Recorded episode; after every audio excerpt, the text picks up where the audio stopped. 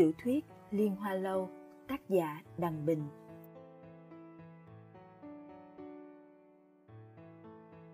Liên Hoa Lâu có tổng cộng 4 quyển, phân biệt lần lượt là Chu Tước, Hiền Vũ, Thanh Long, Bạch Hổ.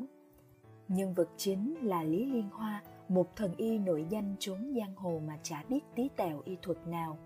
Thế tại sao hắn lại nổi như côn?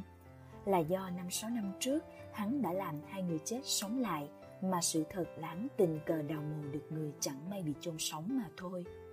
Tuy nhiên, giang hồ đồn thổi cũng có cái lời của nó, đó là hắn có thể cậy cái danh thần y mà đi khắp nơi tham gia vào mấy vụ án đẫm máu ma quỷ sập sinh.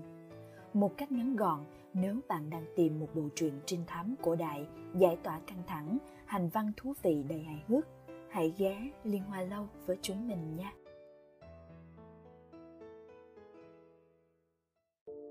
Chương 3 Đào hang Chính vào lúc này, Lý Liên Hoa bỗng vươn tay ra bịt mắt y lại.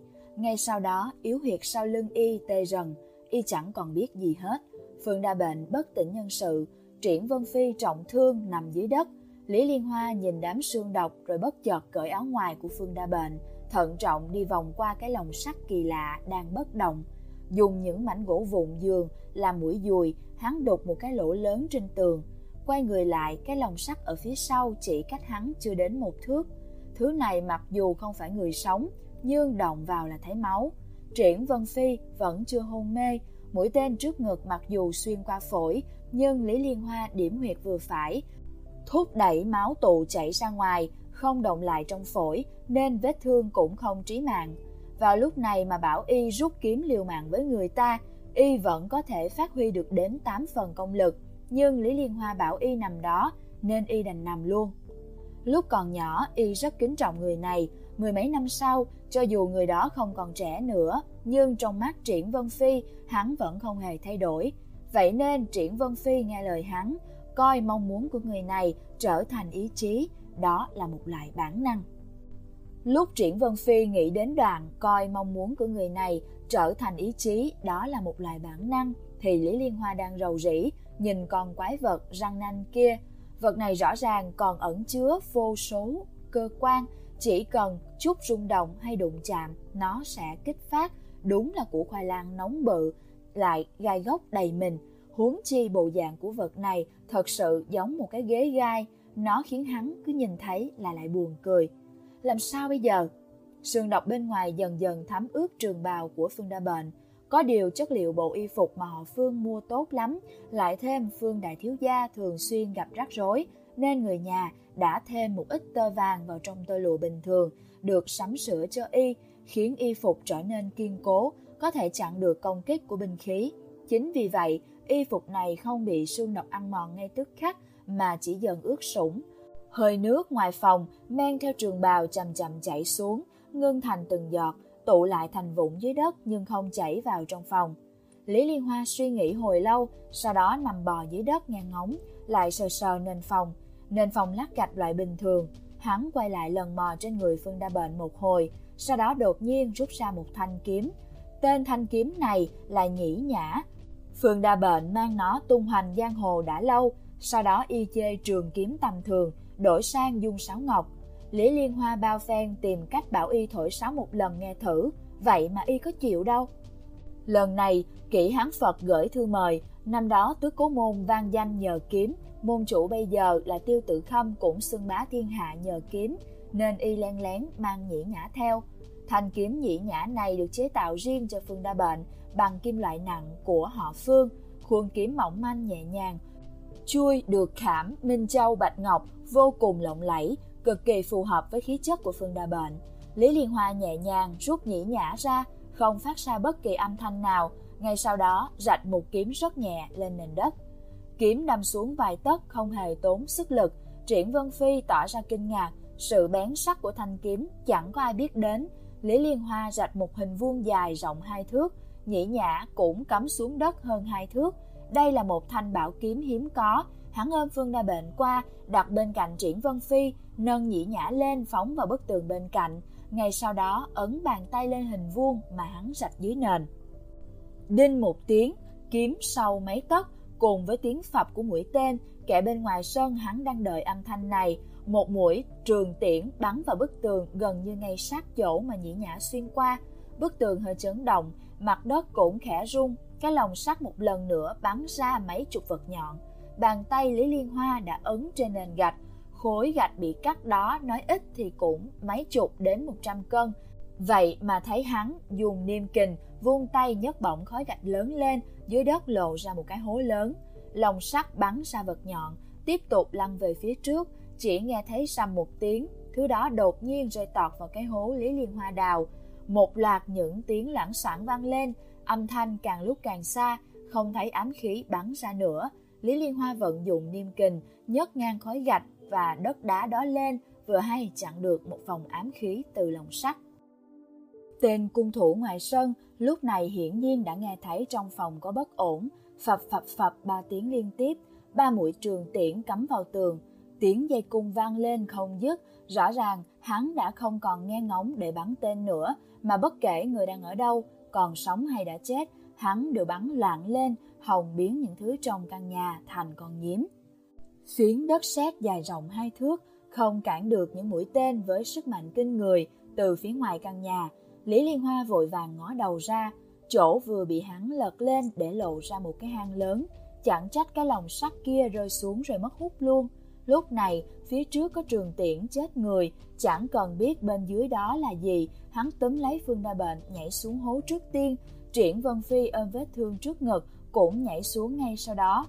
Bên dưới không quá sâu, sau khi y nhảy xuống mấy trường, sau lưng liền có người đỡ nhẹ lấy, một luồng khí nóng truyền lên toàn thân. Sau khi đứng vững, Triển Vân Phi nói, Không cần như vậy đâu. Người giúp y là Lý Liên Hoa. Cái hố lớn bên dưới căn nhà là một hang động tự nhiên, nhờ ánh sáng le lói từ chỗ thủng trên đỉnh đầu, có thể nhìn thấy bốn phía đều ẩm ướt, xung quanh có đến mấy thông đạo. Con đường mà họ đang đứng hình như là đường chính, hướng thẳng xuống dưới. Cái lồng sắt kỳ quái vừa rơi xuống lúc nãy đang lan theo một thông đạo, bốn bức tường dọc đường bị cắm đầy ám khí đen nhọn. Đây là... Triển Vân Phi nhíu mày. Động đá vôi. Phàm là kỳ sơn thủy tú thì sẽ có nhiều đồng đá vôi. Ở Thúy Trúc mặc dù núi không có gì lạ, sông cũng chẳng đẹp nhưng đại khái cũng có đủ núi đủ sông. Bởi vậy nên trong núi có một đồng đá vôi cũng không có gì đáng ngạc nhiên. Lý Liên Hoa thở dài.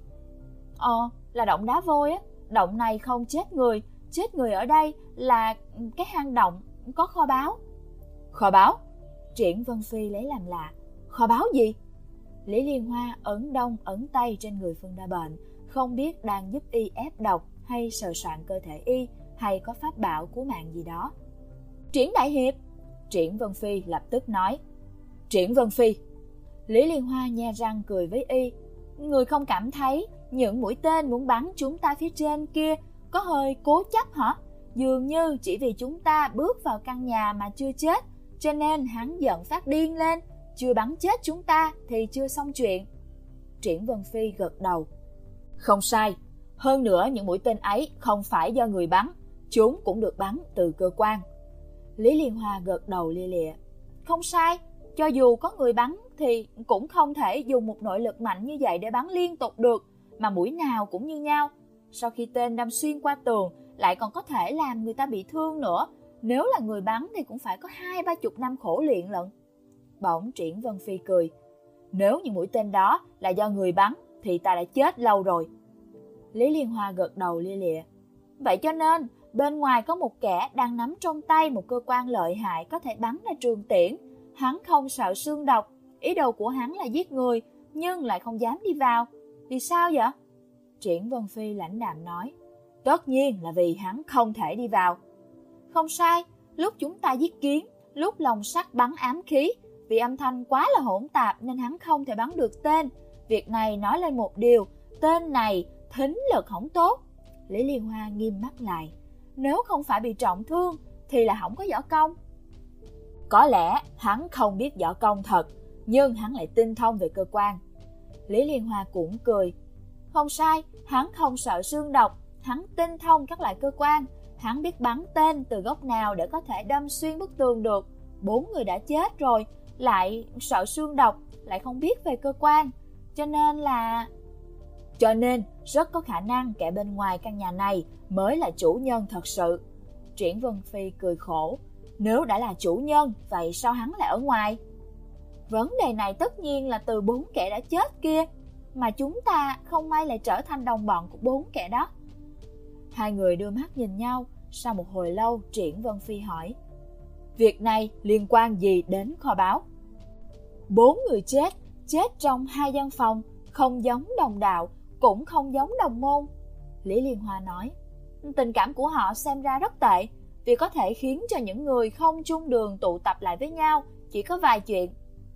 Một là hội họp, hai là trả thù, ba là mua vui hưởng lạc, bốn là kho báu mà thôi. Hắn nhìn đông ngó tay một lát rồi cười khổ. Ngươi nghĩ là giống cái nào? Triển Vân Phi á khẩu, nuốt khang mấy cái. Cái này, chỗ lạ của chuyện này vẫn còn nhiều lắm, toàn bộ chuyện này luôn. Giọng của hắn bỗng im bặt, bên trái thông đạo bỗng lộ ra một khuôn mặt. Đó là một khuôn mặt nhợt nhạt, gò má gầy đến độ chỉ còn trơ lại viền sọ, hốc mắt đen đến khiếp người. Nhìn thấy có người đứng trong hang, gã thét lên chói tai rồi bổ nhào qua. Lý Liên Hoa thấy kẻ đó loạn trạng lao đến, còn chưa quyết định được là nên cản hay nên đỡ, thì lại thấy kẻ đó ngã xuống trước mặt Phương Đa Bệnh.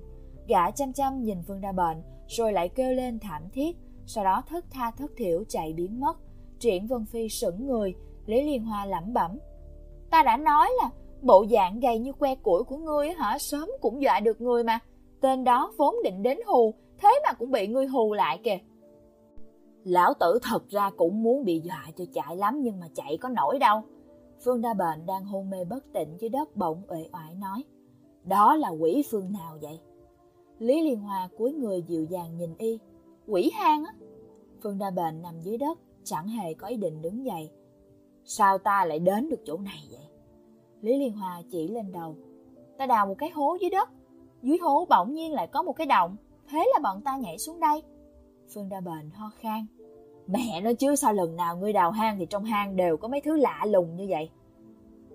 Cuối cùng, y cũng ngồi dậy được, sờ soạn vài cái, thấy cảm giác tê liệt trên người đã đỡ hơn. Y nhìn kỹ thì thấy vết thương ở chân chảy ra nhiều máu đen. Không biết là ai đã giúp y vận công bớt độc, khiến máu độc trong người chảy ra phân nửa.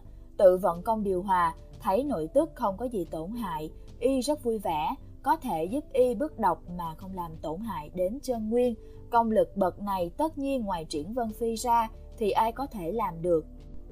Không ngờ vị đại hiệp này trúng tên trọng thương mà còn có công lực như vậy, không hổ là người năm đó từng đồng thủ với Lý Tương Di. Sơ soạn trên người một hồi lâu, xác định tứ chi đầy đủ, da dẻ toàn vẹn, Phương Đại Công Tử cuối cùng cũng lão đạo đứng dậy. Bây giờ thế nào đây? Nơi đây là một động đá vôi, trong động có rất nhiều lối rẽ, trong những ngã rẽ khắc có người. Triển Vân Phi nói đơn giản. Nơi này có thứ gì đó rất kỳ lạ. Phương Đa Bệnh nghe mà chẳng hiểu gì hết. Cái gì với cái gì? Lý Liên Hoa chậm rãi. Căn nhà đầy ắp cơ quan, còn có màn xương độc chết chóc đã bao phủ lên cái động đá vôi này. Ta đoán cái động này không chừng là có kho báu, thu hút rất nhiều người đến đây nè. E là chủ nhân của căn nhà bên trên đã hiểu nhầm, cho rằng chúng ta cũng là... Phương Đa Bền buộc miệng nói. Đến tìm kho báu á hả? bà nói chứ trong nhà lão tử núi vàng, núi bạc ờ, tùm lum hết, ai thèm đến bảo bối của hắn giết người mà chẳng khảo sát gì hết à mẹ nó, đúng là chẳng hiểu gì hết e là bên dưới này có không ít người á lý liên hoa đang nghe ngóng, trong mấy cái thông đạo đều truyền đến tiếng người xa xăm mà hỗn tạp vấn đề e là không chỉ có báo vật đâu ừ, ta thấy ta thấy vấn đề lớn nhất của chúng ta là phải tìm một nơi để nằm nghỉ đi Đáng tiếc bên dưới này đều là quỷ đói hết, không có chút nước uống thì bên dưới không đến mức quá tệ. Một tay hắn đỡ Triển Vân Phi, tay kia đỡ Phương Đa Bệnh. Ba người chậm rãi bước đi trong thông đạo.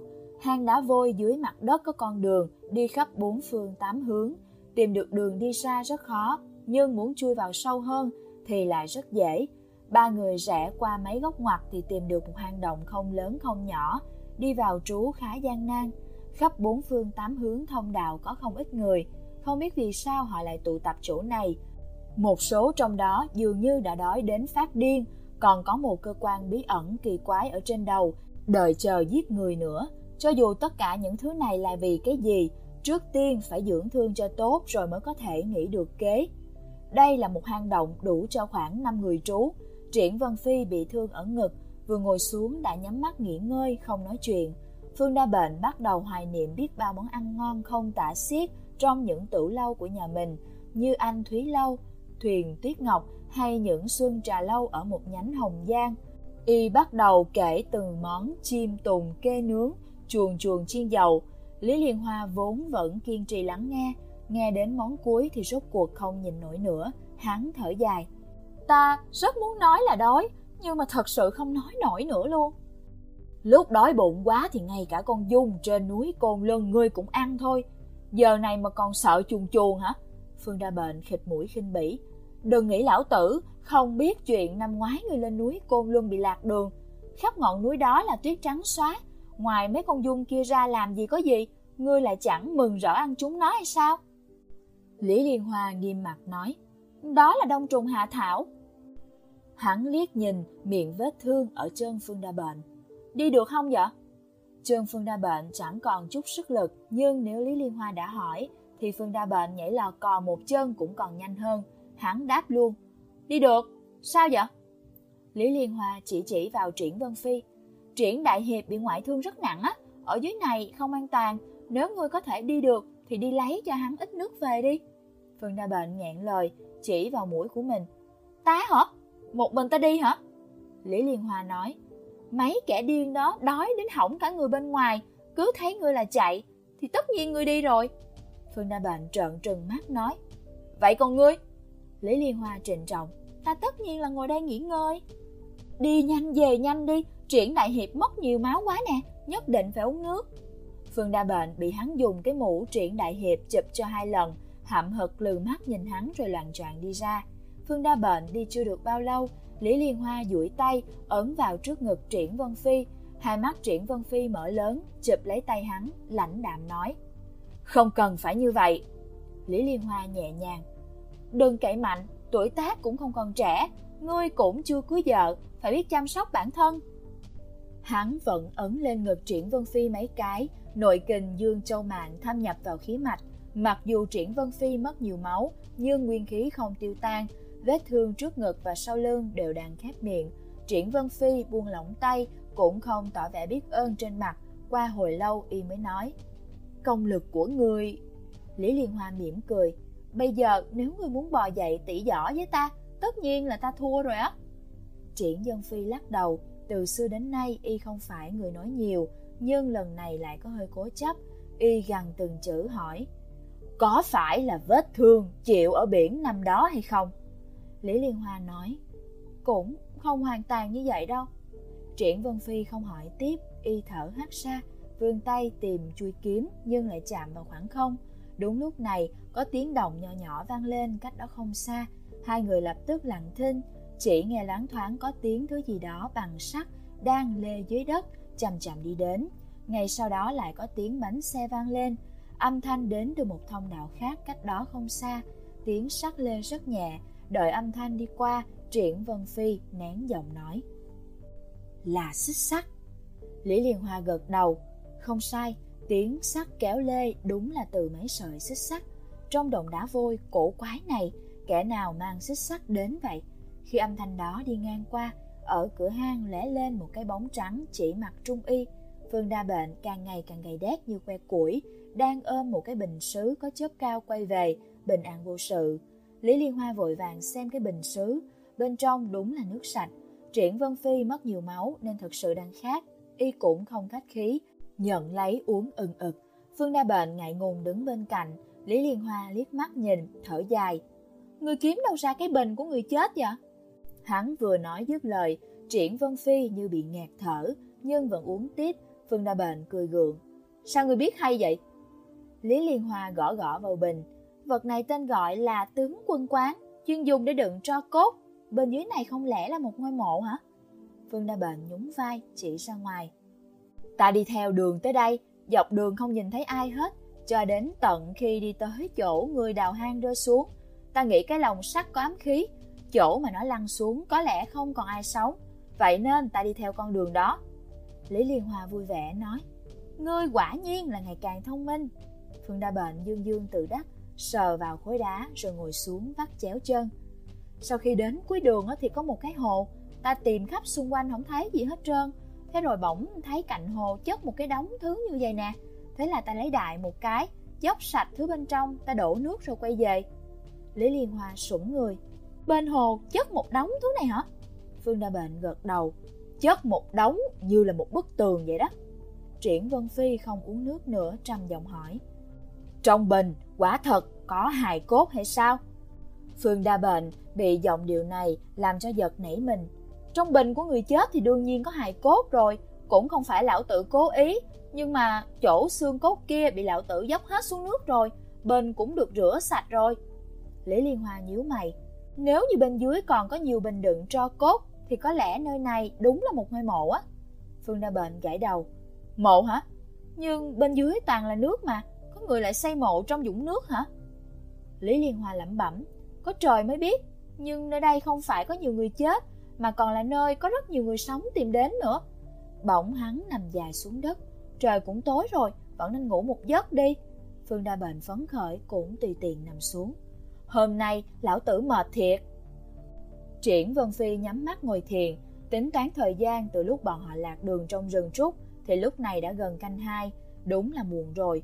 Bất kể nơi đây là đồng kho báo hay huyệt mộ thì tất cả nghi vấn này phải để mai tính. Nhưng khi Lý Liên Hoa và Phương Đa Bệnh đã ngủ cả thì y không dám ngủ, không có kiếm trong tay, tiếng xích sắt kỳ quái vừa rồi khiến y có chút căng thẳng. Ở trong kỳ gia đã lâu, giờ phải trải qua những tháng nguy cơ dồn dập như vậy, y vẫn chưa thích ứng được. Đêm đó trôi qua yên tĩnh là thường, xung quanh im lìm vô thanh, giống như cái góc đồng này đã hoàn toàn bị người ta ruồng bỏ. Triển Vân Phi không dám ngủ, nhưng luồng chân lực dương châu mạng trên người khiến phía trước và phía sau ấm áp dễ chịu. Y ngồi đó mơ màng ngủ gục từ lúc nào không hay. Lúc y tỉnh lại, Lý Liên Hoa và Phương Đa Bệnh vẫn đang ngủ, có thể ngủ ngon lành như vậy, đúng là tài thật. Lại qua một hồi lâu, Phương Đa Bệnh ngáp một cái rõ to rồi lười biếng ngồi dậy. Y nhắm mắt sờ soạn xung quanh một hồi, lúc không tìm thấy y phục mới ngỡ ngàng mở mắt. Một lúc sau, y liền nhớ ra áo ngoài của mình đã không thấy từ hôm qua. Lý Liên Hoa khi không bị y sờ sờ vài cái, cũng lờ đờ ngồi dậy, ngẩn ngơ nhìn Phương Đa Bệnh, hắn chớp chớp đôi mắt mơ màng. Trở làm gì vậy? Phương Đa Bệnh lẩm bẩm. Y phục của ta đâu? Lý Liên Hoa lắc đầu theo bản năng. Người không thấy y phục, sao ta biết được? Bỗng Lý Liên Hoa nhớ ra bộ y phục đắt giá ngàn vàng của y đúng là đã bị mình đem đi làm màn cửa, nhất thời im bặt. Phương đa bệnh vừa nhìn thái độ trên khuôn mặt của hắn thì lập tức nổi giận nói Y phục của bổn công tử đâu rồi? Lý Liên Hoa cười gượng Ta ném vào xương độc rồi Phương đa bệnh giận dữ Vậy sáng mai ta mặc cái gì? Lý Liên Hoa nói Dưới lòng đất này tối quá trời Mặc cái gì chẳng được Phương đa bệnh cười lạnh Phải lắm, phải lắm nếu mặc cái gì cũng như nhau Vậy ngươi cởi y phục của mình Cho ta mặc đi Lý Liên Hoa túm lấy tay áo của hắn, liều chết không chịu. Ngàn vạn lần không thể, ngươi và ta đều là người lịch sự nho nhã, hà có gì phải làm cái chuyện bôi nhỏ như vậy? Phương đà Bệnh nổi điên. Bà nhà ngươi chứ, ngươi cởi y phục của ta được, thì anh hùng hảo hán lão tử muốn cởi đồ ngươi lại là bôi nhọ học thức hay sao? Lão tử muốn mặc đồ của ngươi á, thì chính là vinh hạnh của ngươi rồi. Hai người vì một bộ y phục làm làng cả lên, Triển Vân Phi làm như không thấy, chăm chú lắng nghe, kiểm tra xung quanh có động tĩnh gì không. Phương Đa Bệnh thấy không bắt được Lý Liên Hoa, đột nhiên thi triển một chiêu tả hữu phùng nguyên, một cước khiến Lý Liên Hoa sảy chân ngã. Y tóm lấy bằng hai bàn tay, dương dương tự đắc cởi y phục của hắn. Lý Liên Hoa lập tức lớn tiếng kêu, từ từ đã, ta có đồ mới nè. Lời này vừa nói ra, không chỉ Phương Đa Bệnh sững sờ, ngay cả Triển Vân Phi cũng bất ngờ. Tối qua trong lúc hỗn loạn, hành lý mọi người đều để trên ngựa. Lý liên hoa lấy đâu ra y phục? Phương đa bệnh càng lấy làm lạ. Đồ mới hả? Ngươi mà cũng có đồ mới. Lý liên hoa khó khăn mới bò dậy được từ trong tay y. Đầu đầy bụi đất mắt hoa lên hắn lắc đầu. Ừ, thì thì luôn từ đồ mới mà trở thành đồ cũ. Phương đa bệnh liếc xéo hắn nói cái gì vậy? Y phục mới đâu?